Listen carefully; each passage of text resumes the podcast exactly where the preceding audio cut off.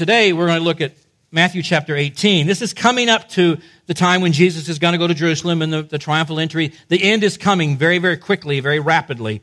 And so Jesus is teaching. And with these been with these disciples for three years, 18 months, day and night, right? Pouring his life into them. They've heard so much teaching. They've seen so many miracles. And here they are again, about to learn an amazing lesson. So look at chapter 18, verse 1 of Matthew's gospel. At that time, the disciples were came to Jesus saying, who is the greatest in the kingdom of heaven? I had the privilege of a pastor over at Lenexa uh, sharing these thoughts, and they really in, in, planted themselves in my life in a real way. And so I'm grateful for Pastor Chad for some of the insight that I'm giving you this morning on this. Who's the greatest in heaven? Well, on the one hand, that's not such a bad question to ask, but sort of on the one hand, I guess you could say they're asking, what do you expect of us? What do I have to do to be great? Right? But the reality is, while there may be some good in that, we see this is not the only time the disciples are arguing about this. They're often sort of arguing about who's going to be the greatest when the kingdom comes in heaven. Who's going to be, who's going to be the greatest? What, what position are we going to have? And sometimes I know when we look at these texts and we hear the disciples arguing among themselves about who's going to be the greatest and who's going to be the most important and what positions they might have. Remember, James and John's mother came and said, I don't care which one's on the right and which one's on the left, but my boys need to be right up there. I mean, and certainly they understood that Peter had a, a very unique place in leadership of the disciples. He's always listed as first. But who's going to be the greatest? Who's it going to be? How, how, how, do we know? And, and so they're often arguing about that. And Jesus hears that. And again, it's easy for us sometimes to look at that and think how petty, how childlike, how silly. And then we ought to stop and say, but what about us?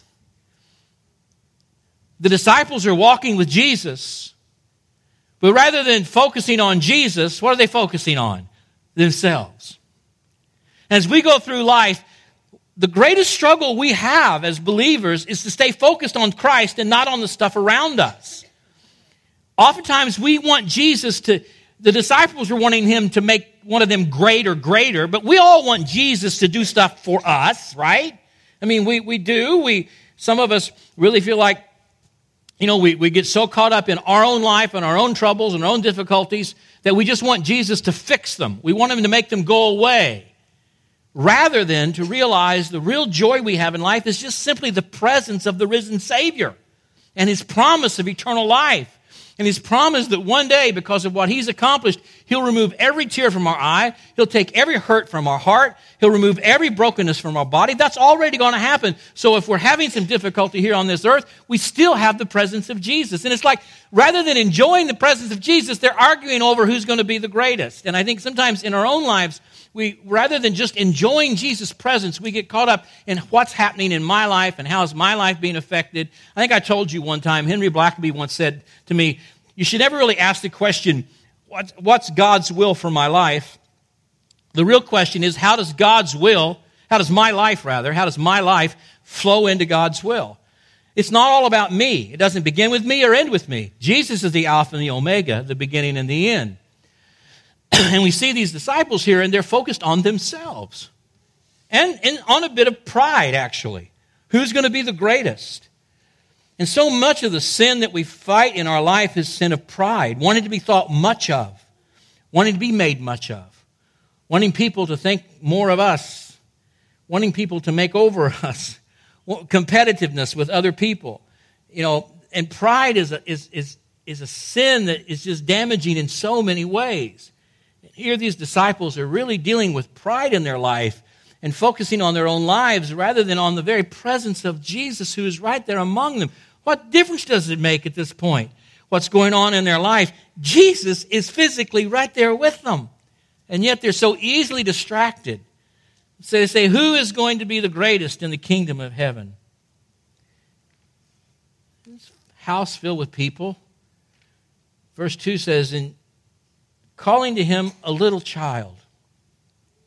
Now, the Hebrew, or the, the, the Greek word here, doesn't mean adolescent. It really means almost infant. So he's old enough to walk. So probably two years old. You know, whatever they were just beginning to walk, two or three years old. Not, not, not, a, not a, a child in terms of eight or nine. Not like that. This is a very young, young child. But Yet he calls him by name and he walks to Jesus. Can you put yourself in that crowded room with me? Full of people. Jesus is sitting there and he's teaching, and the disciples are sort of arguing among themselves who's going to be the greatest and ask the question, who's going to be the greatest? And they're hanging on every word that Jesus is going to say, you know. What's it take to be the greatest? Which one of us can maybe achieve that? And Jesus calls out the name of this little child by name. And when he does, little child just runs to him. Is this an amazing picture? Here's the God of the universe who, who created every star and holds it in place by his mighty power. The God who, who is awesome in strength. And he simply calls this little child by name. And the child stops whatever he's doing, room full of people, everybody, you know, he just stops and he looks to Jesus and he runs right to Jesus. And Jesus, what's he do? He just picks him up and he holds this little child. Now, children in the first century were way down at the bottom of the totem pole. You know, we didn't have uh, uh, helicopter parents and all that kind of stuff. And, you know, we didn't, you, you had a lot of kids because a lot of them didn't live past, past the childhood and, and you had, you just, and the children just didn't, you understand that. In that first century, they were just literally to be uh, seen but not heard.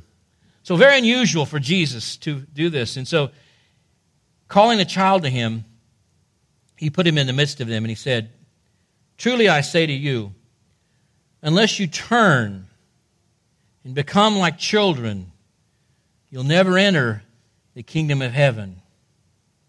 For whoever humbles himself like this child is the greatest in the kingdom of heaven. Jesus is talking here about humility. Man, pride is what we have to battle. And pride is, on the one hand, Pride is trying to be better than somebody else and, and compare ourselves to other people and want people to make much of us. But pride is also just an over obsession about our own lives and what's going on in our own world rather than seeing the glory of God in everything and how my life flows into that. And if I have a tragedy in my life, if I have a struggle in my life, can I have enough faith to believe that God is going to use this in some way for His glory? And in some way he's going to draw me closer to him and he will never leave me or forsake me. And so it doesn't matter as the apostle paul said what i go through in life whether i'm hungry or whether i'm fed whether i'm prison or whether i'm free doesn't matter what happens whether i'm lonely or in a crowd whether i'm clothed or whether i'm naked it doesn't happen because all that matters is that jesus is with me and he is absolutely enough and that's the message that Jesus is trying to tell these disciples, even in this, and the people around them that were in the room, even in this picture of saying, you want to be the greatest? You got to be humble, like this little child. You got to be humble. You got to understand who God is and who you are and live in that humility. And there's great joy to be found in that humility. There's not joy to be found in pride. There's fear in pride because you're afraid of whatever you have is going to be taken from you. And Jesus will never be taken from you. Never to be fear of that for a moment. He's there for all eternity. And so you the humbleness of knowing who God truly is and who we are in his presence. Not thinking that that little child was not thinking about I want to be the best, I want to be the greatest in the kingdom. That little child wasn't thinking that. That little child wasn't looking around trying to compare himself to other people. That little child just wanted to come and sit on Jesus' lap. And that's what Jesus says. You gotta, you gotta lay down all of your other agendas and all of your desires for yourself and simply come to me. And I'm here. And I know your name. And I love you. And that's enough. You gotta be like a little child. You gotta turn. And that word is obviously about repentance. But you don't just, when you turn and you repent from sin, what do you turn to? You turn to Jesus. That's conversion. And repentance is when you acknowledge that sin is, is sin and, and it's not just okay. You don't rationalize it anymore. And you realize God is holy and just and we are not. And we are, we are absolutely should be objects of his wrath for the sin that we've committed. If you ever ask anybody the question, you know, one of the evangelism questions is if you were to die tonight, and God were to meet you at the gates of heaven and say, Why should I let you in my heaven? And if you've ever asked that question, you've had people answer it in ways like, Well, I think my goods have outweighed my bad. or I went to church a lot, or I tried to do what was right, or that's pride. that's saying, I did some good stuff. But you know, the only answer that, that is appropriate is what? When God says, Why do I let you into my heaven? It's not because of anything I've done, it's because of what Jesus has already done for me. Because he's accomplished it for me. You can let me into heaven, God, because I've repented of my sin and I've trusted Jesus, and you took out all your wrath for all of my sin on your son. The price has already been paid, and I did nothing to deserve it. That's humility. And Jesus says, unless you come humble like that, realizing, as Paul said, that even the faith to believe that is a gift of God, not something that I've done. I mean, until we come to the place daily where we humble ourselves like a child and simply say, it's enough just to be on Jesus' lap. It's enough just that he knows my name. It's enough that he just calls me to himself. I don't have to worry about who's the greatest. I don't have to worry about all the details in my life. I don't have to worry about how things are going to work out because I know they're all going to work out eventually. I know my home is not on this earth, it is in heaven. And it is there that I will be for all eternity. And the Bible says in John 14, Jesus said, I go and prepare a place for you. I go and prepare a place for you. He doesn't, he doesn't, he doesn't delegate that responsibility to the angels. He prepares a place for you. Individually, the word there is by name, you, me. Those of us who've repented of our sin. And the moment you repent of your sin and you turn to Him and you trust Him in faith, he writes your name in the Lamb's Book of Life. He prepares a place for you in His home. They set another table setting at the great banquet, and the angels in heaven rejoice. And I don't care who you are, that's enough. We don't need to be worried about who's the greatest, who's the most important, how easy or how hard my life's going to be. This life is like a fog and a vapor. And Jesus basically says to the disciples, quit worrying about these temporal things. Just be like, unless you become like this little child, just delighted to be in my presence, you're not going to see the kingdom of heaven. But he doesn't stop there. Verse 5 So whoever receives one such child in my name receives me, but whoever curses one of these little ones who believes me, in me to sin, it would be better for him to have a great millstone fastened around his neck and to be drowned in the depths of the sea. Well, now, what in the world does that mean?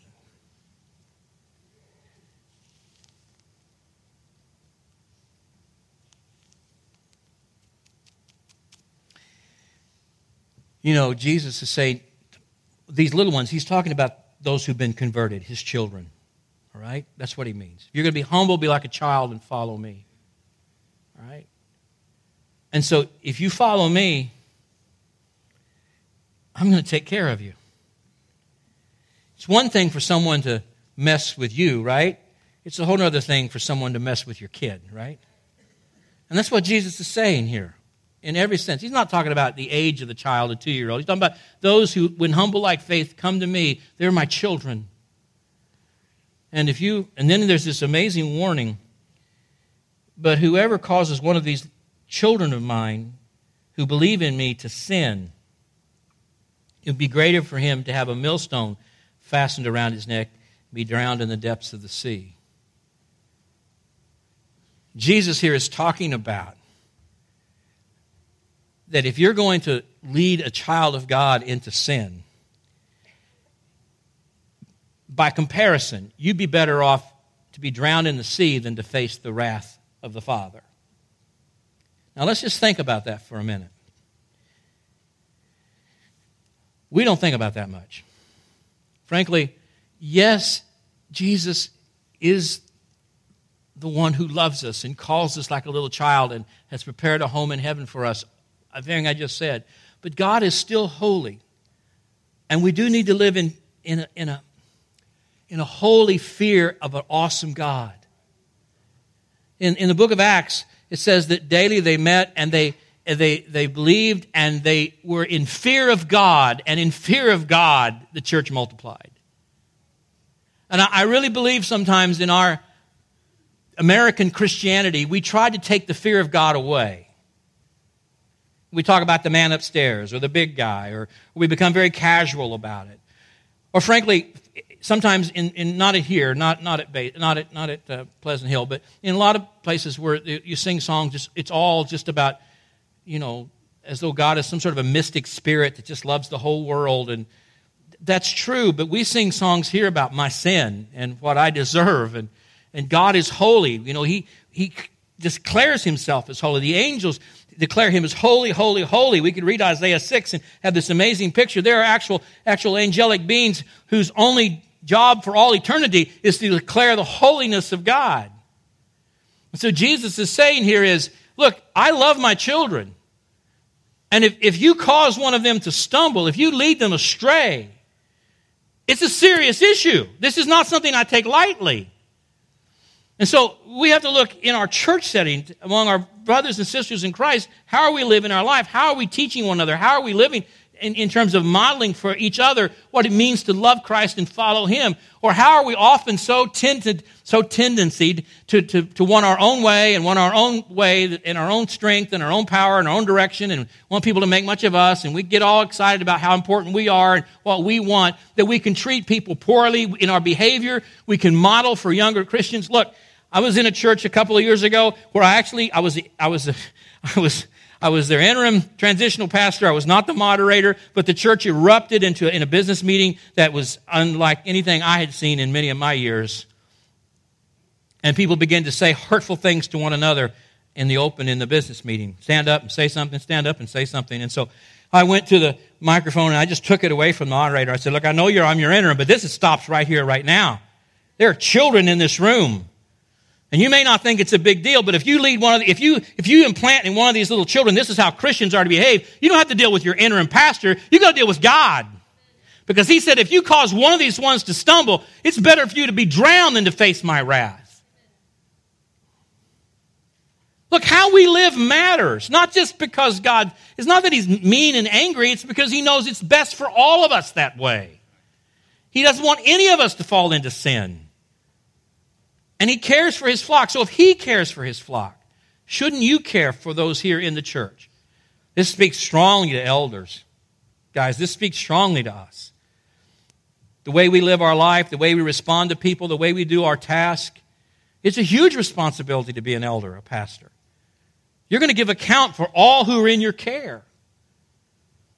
You've heard me say before, most of us want bigger churches, but when we get to heaven and realize I'm accountable for all these in my care, we'll probably say my church was plenty big enough.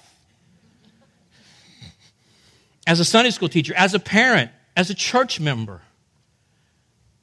You see, if you take your mind and your heart off yourself and you put it on Christ, you're not going to be prone to causing these other believers to stray because you're going to desire in your joy to be just so content and happy in the presence of Jesus that you're not going to become a curmudgeon person who only wants things the way they want it and can get bent out of shape real easily. Does that make sense? And Jesus makes it clear, abundantly clear, that there's great danger in leading someone else to stumble. He goes on, verse 7 Woe to the world for temptations to sin or for stumbling blocks. For it's necessary that these temptations come. This is the fallen world we have in. And woe is a desperate word. It doesn't mean like, well, now, or let me tell you what. It means, it means something bad death, judgment, all kinds of rain down bad stuff, all right? It is a huge warning. Woe to the world for the stumbling blocks, for sin. And it's going to happen in this world, he says, for it's necessary that temptations come because this is a fallen world. And one day he's going to correct this world, right? Do, you, do we really believe that? I mean, we need to really believe, we don't preach it often enough anymore, that he is coming back. I, he really is. He, he wouldn't have said so if he wasn't. And he's going to split that eastern sky. He's going to return in all of his power and glory, and every knee will bow and every tongue confess, but not everybody's going to be saved. It'll be too late at that time. And woe to the world. Right now, it looks like the world's getting away with everything, and the church is absolutely powerless to stop it. That isn't true. One day it's all going to change, and these people who hate us and despise us and make fun of us for our worldview, want to marginalize us, eventually may want to cost us our jobs. And all across the globe today, Christians are being martyred for their faith. One day, we ought not be hateful to them or spiteful to them or angry with them. We ought to feel great sorrow for them because they're going to face the wrath of a holy God and they're going to face absolute torment for eternity. So your heart ought to break for these people and not be angry at them because God's going to fix it all. Jesus says, Woe to this world. It's full of sin and temptation, and it'll be fixed. But then he takes a little personal but woe to the one by whom temptation comes or causes one to stumble. There it is again. Look, I know sometimes as Christians we think, well, I do whatever I want. Man, I'm saved by grace and, you know, whatever. This verse speaks to that. Yeah, you've been saved by grace if you're truly regenerate, although we got to be careful. I think sometimes we're just church members, we're not truly regenerate.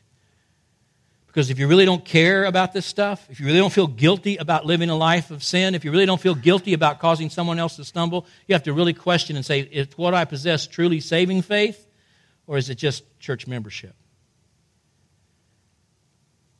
But for those of us who, because of God's gift, nothing we've done, possess, possess, saving faith, we still need to look at this and realize I got to, as this is, this is what the Apostle Paul says, I have to every single day, daily, beat my body into submission, At least I'm not worthy of the gospel that I preach. Until we get to heaven, it is a battle. And that's why we need to, we need to realize there's more at stake than just my life. People are watching me, my children, my grandchildren, the people I work with, my neighbors, my other church members. They're watching my life. I have acknowledged I'm a follower of Jesus. I, I wear that banner. And so, how does that reflect on Him?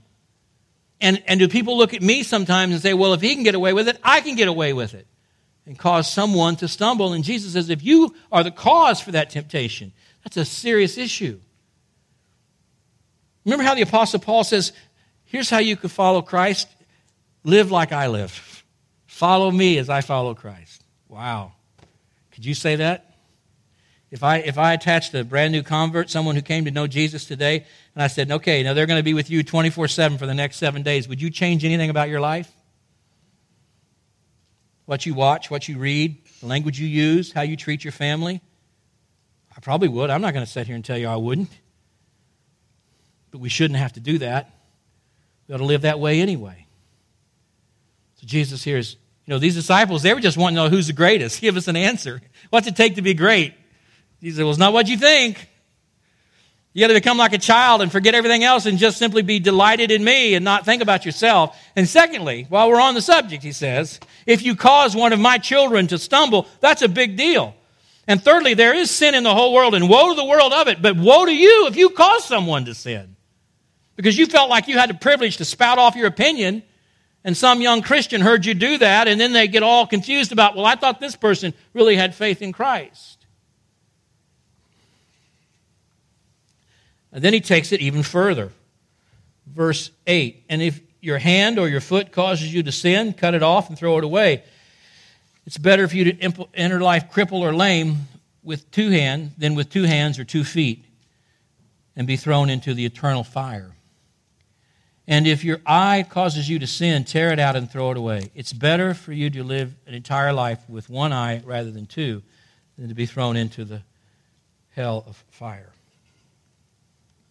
yeah, um, the disciples might be sorry they brought this subject up by this time. Jesus obviously is not saying you should do self mutilation. That's not the point of this. He's like he's obviously not saying you should put a millstone around your neck and be thrown into the sea. He's saying this is how serious it is. You can't take sin casually. Don't put yourself in a position where you know you're going to sin. Again, I don't think many of us wake up every morning and say, I think I'll be very sinful today. I mean, maybe some do. Maybe you get, you get irritated at God, you're just going to show him one. But normally, we, we, we call it stumble into sin or fall into sin. But why do we stumble into sin? Why do we fall into sin? Obviously, because we're not, usually because we're not walking with Jesus, for one thing. Okay? We're not walking in the light of his word. We're walking in darkness. His word is a light unto my path, uh, and a, a, light into my feet, and a lamp into my feet, and light into my path. And so we're often, we're not in any word, we're not living with Him, we're not thinking on Him, so we're walking in darkness. Secondly, we end up in places we shouldn't be, looking at things we shouldn't look at, messing around with behaviors we shouldn't mess around with, and we stumble. That's what the King James and others say, stumbling block. We stumble into sin. Jesus says, look, unless you think that's just sort of casual, it's not. And then twice, Jesus talks about the fire of hell. Well, that's not very popular anymore to talk about. But Jesus talks about it. And he ought to know because he's the creator of the universe and he's the Son of God and he's fully aware that this is the case. So it's woe to the world, but even woe to those who cause someone to sin. And woe to you if you simply want to mess around with it and be tempted, enjoy the temptation and see how far you can get. You can't do that. It's better for you to live your entire life wounded than to be thrown into the fire of hell. Verse 10 so that you do not despise one of these little ones. That, again, he's talking about not physically two year olds, he's talking about those with childlike faith who have responded to him, one of his children. See that you do not despise one of these little ones. And this very interesting verse For I tell you that in heaven their angels always see the face of my Father who is in heaven. Now, this is this, in the passage in Hebrews is where some people talk about a guardian angel. Nowhere in the scripture does it talk about the fact that you've got an angel assigned to you. Although we don't talk near enough about angels. And so when we get through with, think, with Easter, before I start my next, and we get through with the disciples, before I start my next series, I'll preach a sermon or two just focused on angels. And then we'll, we'll move on to something else because I love this. Jesus just pulls back the curtain of heaven one more time and he gives us a glimpse and he really talks about, look, you, you, you cannot lead one of these little ones to sin or to stumble. For I tell you, my Father in heaven, their angels see the face of my Father who's. They're, mean, the, the angels who are watching over and caring for the church.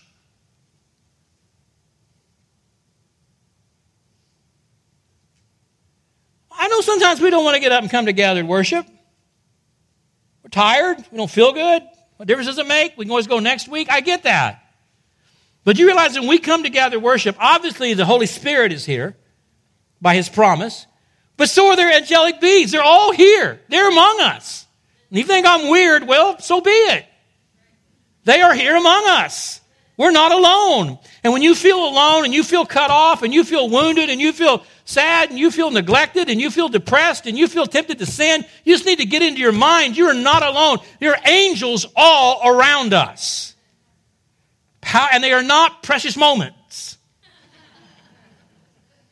Go to Carthage, they don't look like that chapel. Don't even imagine they have wings. Why do they need necessarily wings? I mean, I know I mean, you think about it, they're not bound by gravity. They don't have to fly like a bird. And when you die and go to heaven, you don't get your wings, you don't become an angel. Uh, it doesn't happen that way. You, angels are different beings, and they're powerful beings, they're messengers. You wouldn't want to mess with one, all right? And talks about the fact that, that we, there's spiritual warfare going on in, in, in heavenly places, that, the angels of, of, Satan, the angels of, of heaven are battling one another, even here. Well, how do, how do angels battle each other? I'm getting way ahead of myself talking about my next sermon. So we'll, we'll talk about that later. But I love this verse, I really do. For I tell you that in heaven, their angels, the angels of these little, the angels of us, always see the face of my Father who is in heaven. What do you think? And then he does this wonderful parable. If a man has a hundred sheep and one of them has gone astray, doesn't he leave the 99 on the mountain and go search for the one who went astray? And when he finds it, truly I say to you, he rejoices more over it than the 99 that never went astray. So it is not the will of the Father who is in heaven that not one of these little ones should perish. You're not going to perish if you're his child. He's going to seek you out and find you. I mean, it, this, this, this interesting story begins with these disciples saying, Who's the greatest? Jesus saying, Hey, I'll tell you. And he calls this little two or three year old by name and says, You got to have faith just like this. You got to quit thinking about yourself and just be, just be lost in me and humble. And by the way, those of us who, those who follow me, I love them dearly. They're my children. And anyone who causes them to stumble, it's a big deal. And there's a lot of sin in this world, but if you're the one that causes someone to sin, you understand you got to face the wrath of a holy God for that. And by the way, it says, the way you live your life, you better quit worrying about who's the greatest and worry about, am I living my life in a way that I'm not susceptible to sin? I'm not falling into sin. And frankly, here's the deal. This is sort of where it all comes together. If you're sitting around worried about who's the greatest, you are absolutely on the cusp of sinning because pride is the beginning of all sin. Focusing on yourself and not on God. And then he says, and by the way, my father loves his family so much that even if one is going, to, he's going to go and bring him back. You're not going to be lost. Look, if you don't know Christ this morning as your Lord and Savior, you've never repented of your sin and turned to Him and trusted Him only for salvation, then I challenge you to do that today. And know that He will write your name in the Lamb's Book of Life, and He will, in every sense, prepare a place for you. And he, you will become His child, and He will never leave you or forsake you. And His angels are around you, and they will, they will be the ones. Remember when Jesus talks about I'm getting in my angel sermon. Remember when Jesus talks about when the, the beggar Lazarus dies and he's righteous and he dies, what happens? The angels carry him to heaven. They're right there when he dies. They're around him all the time. The moment you pass away in this life, you're not alone. These wonderful angels who are around you will pick you up and carry you to the very presence of God. If you would like to have that assurance, look, I know I got in trouble sort of because I posted stuff about Easter egg hunts on Facebook and Twitter. Nobody's done more Easter egg hunts than I have in my life on churches. I mean, I've done it all, right, back in the day. And I don't want to be critical of my brothers and sisters who, who do that. So I, I, I didn't, I wasn't even critical in the, piece, in the Facebook and Twitter post. I just said we have to think about if we make a big deal out of Easter egg hunts, we as adults realize that that's really not Easter. It's not that big a deal. It's just fun. But what to say to a six year old in our church or a five year old in our church if the church has a huge blowout Easter egg hunt. And now we got to come in and now we got to do the serious stuff of church. It kind of sends a mixed message. One's really fun and exciting, and the other really maybe not. And I think we got to deal with those issues of what we're instilling sort of in our children. And so that's why I wrote that. But I, again, I don't, I've done a lot of those things and a lot worse, and God still finds a way to forgive me and bless me and use our mistakes for His glory. So that's okay. But, you know, near my house, there's a church that for weeks they've had a big sign about what they're going to do on Easter, and you know they're going to have bounce houses and the Easter bunny and family pictures and all this on Easter and everything. I'm thinking, again, I, 20 years ago I would have been right there with them. All right, so don't get me wrong. I mean, I, I'm getting old. You get old, you see things differently, I guess. I thought, man, what if we just put a big banner out there that said, "You don't ever have to be afraid of dying again." You don't ever have to look at a hearse and not and turn your head. You don't have to go past the cemetery and be fearful again. We have the answer to life eternal. You don't have to worry about where your loved ones are again. That's better than any Easter egg hunt you could ever do. That's better than any Easter bunny you could ever have. When the love of your life and someone you care for has passed away and you go to the funeral home, you don't want to see the Easter bunny. You want the risen Lord who went to the grave and lay dead for three days and burst forth out of the tomb so that you and I could live forever. That's the message we have. That's the hope of the gospel. That's the joy we have. And Jesus says, if you'll come to me as a little child, I'll make you my child and I will never leave you or forsake you and I will always find you and you will never be alone and I will protect you. And by the way, if you do not care for the children that I have, if you're not careful around them, if you cause them to sin, that's a big deal. You need to think hard and long about that, disciples, and quit trying to find out who's the greatest and just simply be with me and be like me and enjoy me. And that's greatest. Jesus, obviously, in other places, he says, if you want to be first, you got to be last. And I'll end with this. The discussion's still going on right up until the Lord's Supper. Who's going to be the great? They didn't even hear this. Pride is so hard for us to overcome. And, then, and when it comes time to the Lord's Supper, what does Jesus do? He doesn't, he doesn't talk to them about it. They're talking about who's the greatest. Jesus takes off his, his robe, his expensive, seamless robe. He wraps it around his waist. And he takes the bowl of water. And he does what the lowest servant in the household would do. He gets down on his knees and he slips off the sandals of those 12 disciples. And he takes his own hands, the hands who created the world, and he washes those disciples' feet, including Judas who's going to use those feet in just a few minutes to walk away and turn him in. And he washes Judas's feet. And Jesus is saying to the disciples, You want to know who, what greatness is? This is greatness humility, service.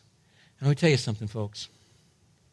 The world's not impressed with the church when it's big and great and can do big things, because the world can always do bigger things. You can have a big building, but the world can build a bigger one. You can have great music, but the world can have greater.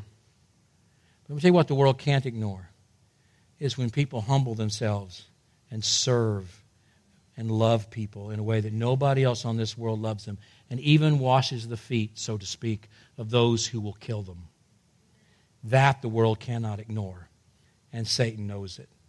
So may we not only be people who, who seek Christ and follow him, but may we be men and women who are, who are found to be humble and willing to serve and do whatever it takes in order to see other men and women come to faith in Christ and for our life to be a testimony and a model for them.